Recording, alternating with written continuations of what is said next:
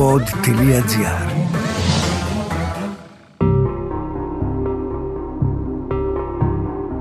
Παιδιά και τέρατα. Μία σειρά επεισοδίων για την παιδική κακοποίηση. Μαθαίνουμε να ακούμε τα παιδιά όταν μιλούν για τέρατα, γιατί υπάρχουν και αληθινά που κρύβονται ακόμα και στο ίδιο μας το σπίτι. Γεια σας, ε, σας καλωσορίζω σε ένα ακόμα podcast της σειράς «Παιδιά και τέρατα». Σήμερα θα μιλήσουμε με ένα παιδί που πλέον έχει μεγαλώσει. Είναι μια προσωπική ιστορία, θα κάνουμε μια τηλεφωνική συνέντευξη με τη Μαριλένα. Η Μαριλένα βρίσκεται στη Μυτιλίνη. Έχει ζήσει ένα πολύ τραυματικό, κακοποιητικό γεγονός που άλλαξε τη ζωή της και στα 11 της χρόνια πήρε τον αδερφό της που ήταν πιο μικρός και έφυγαν από το σπίτι τους για να γλιτώσουν από αυτό που συνέβαινε στο σπίτι τους γιατί όπως είπαμε καμιά φορά τα τέρατα βρίσκονται μέσα στο σπίτι μας. Η Μαριλένα λοιπόν 11 χρονών κοριτσάκι έφυγε με τον αδερφό της χέρι-χέρι για να βρει μια νέα οικογένεια στο χαμόγελο θα μας τα πει η ίδια οπότε πάμε να συνδεθούμε με τη Μητυλίνη. Μαριλένα, γεια σου. Γεια σας. Σε ευχαριστώ πάρα πολύ που είσαι εδώ μαζί μας γιατί είμαι σίγουρη ότι έχεις να μας πεις πολύ ωραία πράγματα και να ξέρεις ότι εγώ αυτό το podcast θέλω να μιλήσουμε για την επόμενη μέρα, να μιλήσουμε με αισιοδοξία. Ξέρω ότι έχεις μια πολύ ευτυχισμένη ζωή αυτή τη στιγμή. Είσαι μαμά, σωστά; Ναι. Πες μας λίγο για εσένα. Λοιπόν, να σας πω, Είμαι μαμά, όπως είπατε, δύο παιδιών. Έχω μεγαλώσει στο χαμόγελο του παιδιού και πλέον ζω μόνιμα στη Μητυλίνη. Όπου εργάζεσαι στο χαμόγελο; Ναι, πλέον εργάζομαι στο χαμόγελο. Δεν το βλέπω βέβαια σαν εργασία ακριβώς, γιατί όταν το έχεις ζήσει και γνωρίζεις το έργο που προσφέρει όλα αυτά τα χρόνια, στη συνέχεια, όταν γίνεσαι και εσύ μέρος αυτού από άλλη οπτική γωνία, καταλαβαίνεις πόσο σημαντικό είναι να προσφέρεις και να είσαι μέλος αυτής της μεγάλης οικογένεια, να το πω. Εσύ πόσο χρονών πήγες στο χαμόγελο; Η δική μου ιστορία ξεκινάει από την ηλικία των 11, όπου για κάποιους έτσι οικογενειακούς λόγους αρκετά σοβαρούς αποφάσισα ότι δεν θα συνεχίσω να παραμένω σε αυτή την οικογένεια. Δεν ήθελα να παραμείνω πλέον σε ένα οικογενειακό περιβάλλον που ήξερα ότι δεν μπορεί να μου προσφέρει αυτά που χρειάζεται ένα παιδί και δεν εννοώ από υλικά αγαθά εννοώ την ασφάλεια, την αγάπη, την φροντίδα που χρειάζεται ένα παιδί. Και πόσο μάλλον όταν αυτό το περιβάλλον είναι κακοποιητικό και καταλαβαίνεις, αντιλαμβάνεσαι αν και σε αυτή την ηλικία ότι η κίνδυνη είναι πάρα πολύ. Τότε στην Ελλάδα δεν υπήρχε ένας οργανισμός, ένας σύλλογος που να φροντίζει αδέρφια διαφορετικού φύλου. Οπότε ήμασταν πάρα πολύ έτσι, μπερδεμένοι με τον αδερφό μου και το σκάσαμε από το σπίτι. Με αποτέλεσμα στη συνέχεια το λιμενικό σώμα Μας βοήθησε γιατί εκείνοι μας βρήκαν, μας εντόπισαν. Ευτυχώς τότε στο χαμόγελο του παιδιού υπήρχε χώρος. Μάλλον δεν υπήρχε χώρος και παρόλα αυτά βρέθηκε χώρος.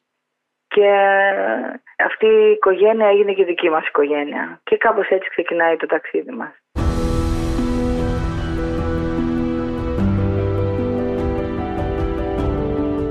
Μαριλένα, μου κρατάω τη λέξη που είπες «αποφάσισα» προσπαθώ να τη βάλω δίπλα σε ένα παιδί 11 χρονών και δεν μπορώ να το καταλάβω. Πώς αποφασίζει ένα 11χρονο κορίτσι να πάρει τον αδερφό της, ο αδερφός σου πιο μικρός; Ναι. Και να το σκάσουν όπως λες από το σπίτι. Νομίζω ότι αυτό που λειτουργεί πιο πολύ μέσα μας είναι το ένστικτο. Όταν καταλαβαίνεις ότι οι κίνδυνοι όλο και αυξάνονται, σε όποια ηλικία και να είσαι, ακόμα και στα 30 και στα 40 και στα 50 και στα 10, νιώθεις τον κίνδυνο, τον αντιλαμβάνεσαι. Απλά ο τρόπος που θα δράσεις, οι αποφάσεις που θα πάρεις είναι διαφορετικές. Είπες ότι το λιμενικό σώμα σας εντόπισε και πήγατε στο χαμόγελο, σωστά; Ναι, μετά το λιμενικό, εμείς ζητήσαμε ίδιο, δεν θέλαμε να γυρίσουμε στην οικογένειά μας τους ή άλλους. Ήταν μια πολύ δυνατή ευκαιρία για μας. Αν ξαναγύριζες εκείνη τη μέρα, στα 11 σου χρόνια, εκείνη τη στιγμή που πήρες αυτή την απόφαση να πάρεις τον μικρό σου αδερφό από το χέρι και να το σκάσετε, θα το ξανάκανες; Ναι, θα το ξανάκανα. Ήταν μονόδρομος. Δεν νομίζω ότι υπήρχε άλλη λύση. Και τώρα απορώ πραγματικά, δηλαδή, μου μοιάζει σαν να είναι κάποιο άλλο παιδί αυτό που το έκανε. Λέω, πού βρήκα το θάρρος; Δηλαδή, αυτό το κοριτσάκι τότε. Δηλαδή, ήταν θράσος, όχι θάρρος. Αυτό, κοίταξε, είσαι ηρωίδα κάποιου λογοτεχνικού βιβλίου. Δεν, ε, ναι, δηλαδή... ναι, ναι, καμιά φορά δεν το σκέφτομαι. Λέω, Σίγουρα και άλλοι άνθρωποι το κάνουν και βλέπω ας πούμε και στη Μυτιλίνη πόσο μάλλον με τους πρόσφυγες τότε με το προσφυγικό όταν ήρθαν και έβλεπα μικρά παιδιά και όλη αυτή την ένταση το καταλάβαινα πολύ περισσότερο. Πώς ήταν η πρώτη μέρα στο χαμόγελο, τη θυμάσαι; Πώς ήταν η πρώτη μέρα; Πάντα τη θυμάμαι την πρώτη μέρα. Όταν είσαι παιδί δεν βλέπεις κάτι, μια έντονη διαφορά. Γιατί μπαίνεις σε ένα χώρο που είναι και άλλα παιδιά, σε ένα σπίτι που ήταν Είχα στο μυαλό μου μάλλον κάποιο ίδρυμα με την αρνητική σημασία, κακώς που το λέω έτσι, απλά καμιά φορά έχουμε έτσι και αρνητική άποψη για τα ιδρύματα. Αλλά όταν μπήκα στο χαμόγελο είδα ότι αυτό δεν ίσχυε και εκεί ήταν τα παιδιά πολύ πιο ζεστά. Μπήκα μέσα σαν παιδική χαρά. και όταν οι φίλοι μου ερχόντουσαν στο σπίτι που το έχουν ζήσει, απλά λες είναι ένα σπίτι πολύ μεγαλύτερο. Εμείς όταν mm. βλέπαμε με τη σειρά, το ευτυχισμένοι μαζί στη σειρά αυτή που ήταν δύο οικογένειες που είχαν παντρευτεί και ήταν όλα τα παιδιά μαζί, ήταν εντάξει, η καθημερινότητά μας. όλο αυτό το. Ε, ποιος θα πρώτο πάει στο μπάνιο, ποιος εδώ, ποιος εκεί και τα γέλια και θα μαλώσουμε για την τηλεόραση. Όχι εσύ εδώ, όχι εσύ έχει μπάλα, όχι εμείς θέλουμε να δούμε κάτι άλλο. Στο χαμόγελο, όταν φτάσατε πλέον στην Αθήνα, φαντάζομαι ότι συνεχίσατε το σχολείο σας, σωστά; Κοιτάξτε, εμείς συνεχίσαμε το σχολείο μας και μάλιστα το χαμόγελο μας έδωσε τη δυνατότητα να συνεχίσουμε παρόλο τους κινδύνους που υπήρχαν. Mm-hmm. Μας πρόσφεραν ένα ασφαλές περιβάλλον και δεν αλλάξαμε το σχολικό περιβάλλον. Οι δάσκαλοι δεν είχαν καταλάβει ότι αυτά τα δύο παιδάκια. Οι δάσκαλοι είχαν καταλάβει, φυσικά και είχαν καταλάβει. Είχαν καταλάβει και προσπάθησαν και οι ίδιοι να κάνουν κάτι τότε. Αλλά και εγώ, σαν παιδί, τους έλεγα πως ό,τι και να κάνετε δεν έχει νόημα, γιατί δεν είστε πιο δυνατοί από εκείνους. Οπότε πάλι θα βρεθείτε σε κίνδυνο και εσείς ξέρεις, εκφράζεις αυτό που πιστεύω κι εγώ βαθιά ότι για αυτά τα παιδιά υπάρχει επόμενη μέρα. Όχι απλά υπάρχει, αντιθέτως αυτά τα παιδιά είναι τόσο δυνατά, τόσο σπουδαία, που είναι τα παιδιά που θα αλλάξουν τον κόσμο. Εσύ έκανες τα βήματά σου, είσαι ένα θαραλέο πλάσμα, δεν έχω λόγια για αυτό που έκανες τα 11 χρόνια και αργότερα φαντάζομαι ότι λειτουργήσες πολύ προστατευτικά προς τον αδερφούλη σου και προς τον εαυτό σου. Εκείνος είναι πιο γενναίος, πιστέψτε με. Είναι πιο γενναίος, ε, κουτσού. Ναι, ναι. Μπράβο, μπράβο να τον χαίρεσαι και να σε χαίρεται. Και αυτή τη στιγμή έχεις την οικογένειά σου. Πώς είναι η ζωή ενός παιδιού που έχει στην καρδούλα του αυτή την εμπειρία; Λοιπόν, να σας πω, δεν είναι εύκολο. Απλά αυτό που αντιλαμβάνομαι είναι ότι όταν συνειδητοποιήσει και όταν μεγαλώσεις και καταλάβεις ότι ο καθένας έχει παιδικά τραύματα μέσα του, ή περισσότεροι μάλλον, για να μην πω ο καθένας, οι περισσότεροι έχουν κάποια τραύματα και μάλιστα έχω ανθρώπους ε, και στον κύκλο μου που μου λένε ότι μακάρι και εγώ όταν ήμουν παιδί να είχα ένα χαμόγελο δίπλα μου και να πάρω όλη αυτή την αγάπη, τα εφόδια που πήρε εσύ σαν παιδί, ακόμα δηλαδή και όταν πήγα να σπουδάσω, τα εφόδια που είχα που ήμουν προετοιμασμένη για αρκετά πράγματα και λέω ότι τελικά είναι τύχη το να έχεις ανθρώπους δίπλα σου που να σε νοιάζονται. Είτε αυτοί είναι συγγενείς εξαίματο, είτε είναι συγγενείς καρδιάς. Έχασες μια οικογένεια και βρήκες μια άλλη, εσύ. Ναι, δηλαδή δεν είναι εύκολο για κανένα από τα παιδιά. Και δεν εννοώ μόνο τα παιδιά στο χαμόγελο, εννοώ γενικότερα. Το μεταβατικό στάδιο είναι δύσκολο. Αλλά όταν έχεις κάποιους ανθρώπους που σου έχουν δώσει αγάπη χωρίς να περιμένουν κάτι, και αυτή είναι ανιδιοτελή αγάπη, γιατί δεν είναι συγγενείς που περιμένουν κάτι από σένα, αυτό σε κάνει να ανοίγεις τα φτερά σου και να είσαι και πιο δυνατός.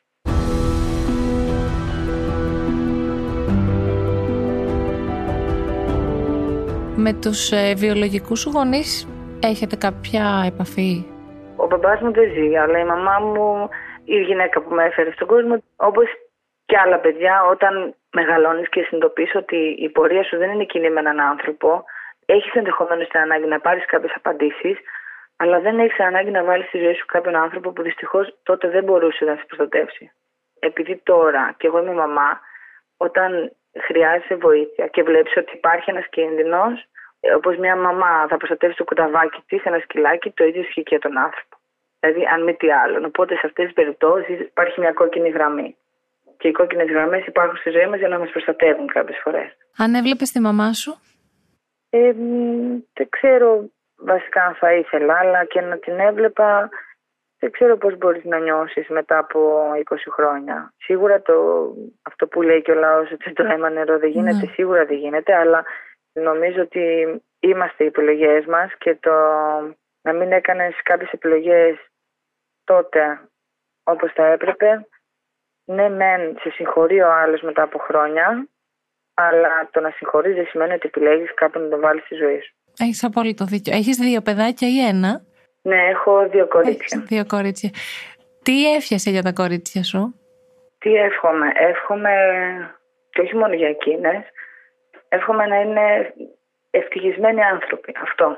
Να γίνουν όμορφοι άνθρωποι και δεν εννοώ την εξωτερική εμφάνιση που να μπορούν να δίνουν και να παίρνουν αγάπη χωρίς να περιμένουν κάποιο αντάλλαγμα. Να ζουν την αγάπη αυτό. Και τι φοβάσαι για τα κορίτσια σου; Τι φοβάμαι; Μμμ. Όπως νομίζω οι περισσότεροι γονείς φοβάμαι μα αρχικά μην πάθουν κάτι. Δηλαδή αυτός ο φόβος που έχουμε όλοι οι γονείς. Ναι. Αυτή η ανησυχία ότι μην πάθει κάτι το παιδί μου. Ε, που ισχύει για όλα τα παιδιά του κόσμου. Έτσι. Ο μεγαλύτερος μου φόβος είναι αυτός. Και ο μεγαλύτερος μου φόβος επίσης είναι μήπως μεγαλώσουν σε έναν κόσμο που είναι γκρι.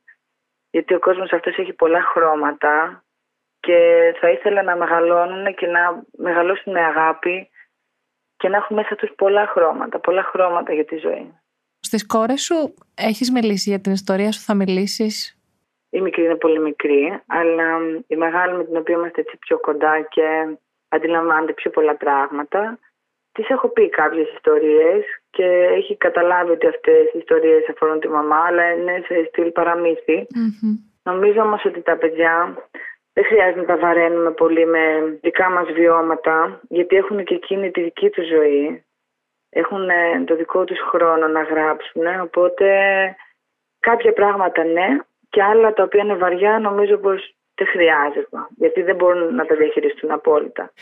Τι θα έλεγε σε έναν άνθρωπο κοντά στην ηλικία σου που έχει περάσει από κακοποιητικό παρελθόν και δεν αισθάνεται ακόμα δυνατός; Η δύναμη πηγάζει από μέσα μας και καμιά φορά δεν το βλέπουμε. Γιατί όσο και να θέλουμε κάποιον άνθρωπο να τον βοηθήσουμε, αν ο ίδιος δεν κάνει την κίνηση να σηκωθεί όρθιος, το να τον σηκώνουμε εμείς και να τον κρατάμε από τα χέρια ή από τα πόδια για να σταθεί, μόλις τον αφήσουμε θα πέσει. Άρα το ότι θα δώσει ο ίδιος όθηση να σηκωθεί είναι η δύναμη αυτή που έχουμε μέσα μας. Και αν κάτι κράτησα από το χαμόγελο είναι ότι η δύναμη αυτή είναι μέσα μας και ήδη πρέπει να κάνουμε το βήμα, να σηκωθούμε, να ανοίξουμε τα φτερά μας. Ό,τι έγινε έγινε, δεν αλλάζει, μπορούμε όμως να βελτιώσουμε την επόμενη μέρα ή τον τρόπο που εμείς σκεφτόμαστε. Το να μένουμε πίσω και να μυρολατρούμε πάνω από εκείνα τα τραύματα απλά είναι άλλη μια μέρα που χάθηκε πάλι στο βωμό αυτών των τραυμάτων. Άρα δεν μας πάει μπροστά. Εσύ πώς έχεις διαχειριστεί όλη αυτή την κατάσταση; Σε ακούω τόσο ήρεμη, τόσο ισορροπημένη. Έχω ανθρώπους που αγαπώ πάρα πολύ και από το χαμόγελο. Από το χαμόγελο εννοώ ότι έχουμε μεγαλώσει μαζί. Γιατί ήμασταν παιδιά στο ίδιο σπίτι και είμαστε σαν αδέρφια. Έχετε κρατήσει Πραγματικά, επαφή. εννοείται πως έχουμε κρατήσει επαφές και εννοείται πως αυτό μας κάνει ακόμα πιο δυνατούς. Οπότε αυτό βοηθάει πάρα πολύ. Όταν έχεις κοινά βιώματα με έναν άνθρωπο, βοηθάει πάρα πολύ το να μην σκέφτεσαι ή να σκέφτεσαι και να μοιράζεσαι τα βιώματά σου. Δηλαδή δεν νιώθω ότι έχω έναν αδερφό, έχω πολλά παραπάνω αδέρφια. Υπέροχο, υπέροχο. Και έχω την τύχη να έχω ένα σύντροφο, ένα σύζυγο, ένα φίλο τέλος πάντων, να σου πω και φίλο καλύτερα, που καταλαβαίνει απόλυτα και έχει δημιουργήσει και εκείνος έτσι μια οικογένεια καρδιάς, πέρα από τη δική του οικογένεια, ενώ από την ιδεολογική του. Και πολλές φορές νιώθω ότι οι φίλοι του άντρα μου που είναι φίλοι καρδιάς και είναι μαζί από μωρά, μου θυμίζει αυτό που έχω κι εγώ στο χαμόγελο με τα παιδιά. Και είναι πολύ ωραίο και λες τελικά ότι το έχουν και άλλοι άνθρωποι και είναι ευλογία και τύχη.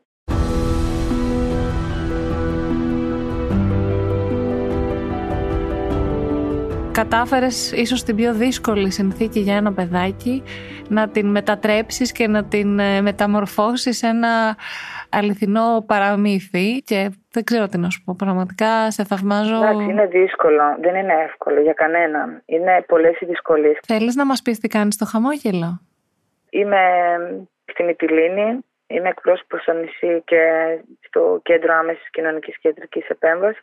Και κάνουμε όλα αυτά που γίνονται λοιπόν και στην υπόλοιπη Ελλάδα, γιατί το χαμόγελο είναι ένα.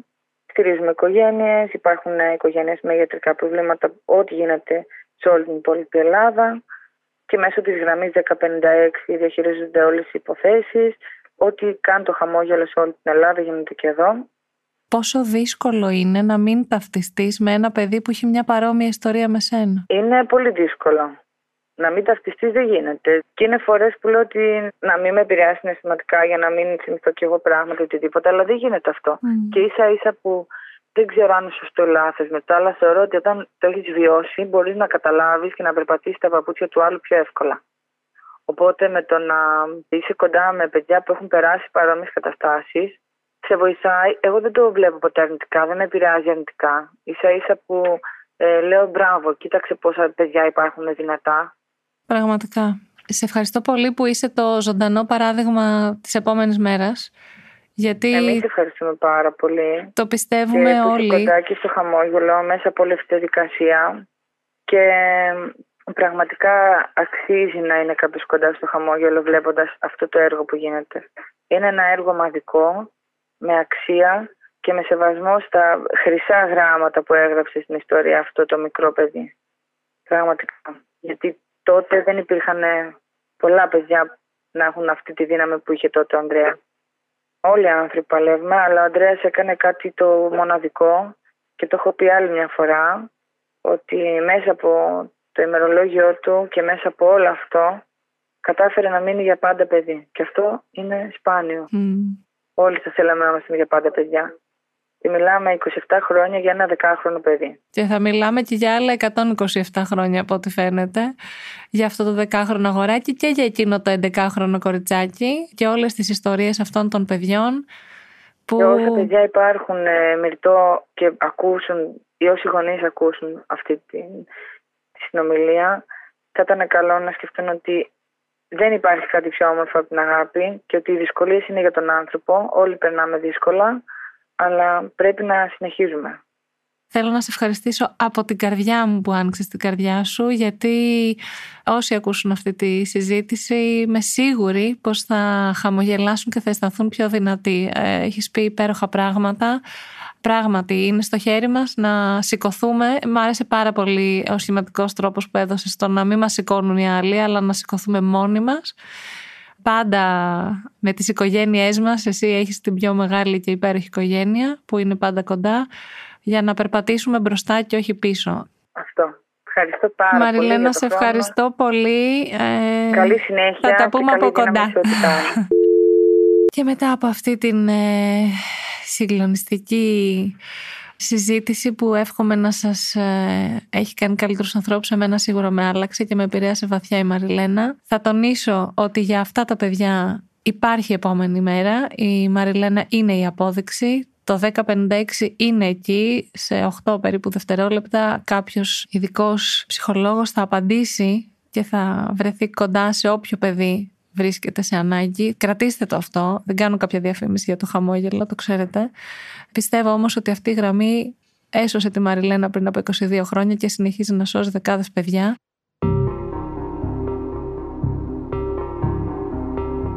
Αυτό το podcast που ανήκει στην ενότητα παιδιά και τέρατα αλλά και όλα τα άλλα podcast έχουμε και πολύ ωραία και σε άλλο στυλ podcast εδώ στο pod.gr τα ακούτε στο site φυσικά στο pod.gr αλλά και στο Spotify, στο Apple Podcast, στο Google Podcast ή σε όποια άλλη εφαρμογή ακούτε εσείς podcast.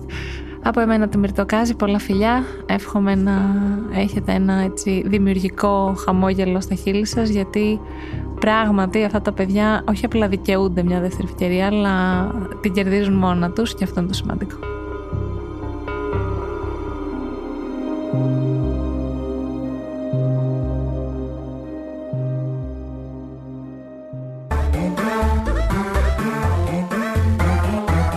pod.gr. Το καλό να ακούγεται.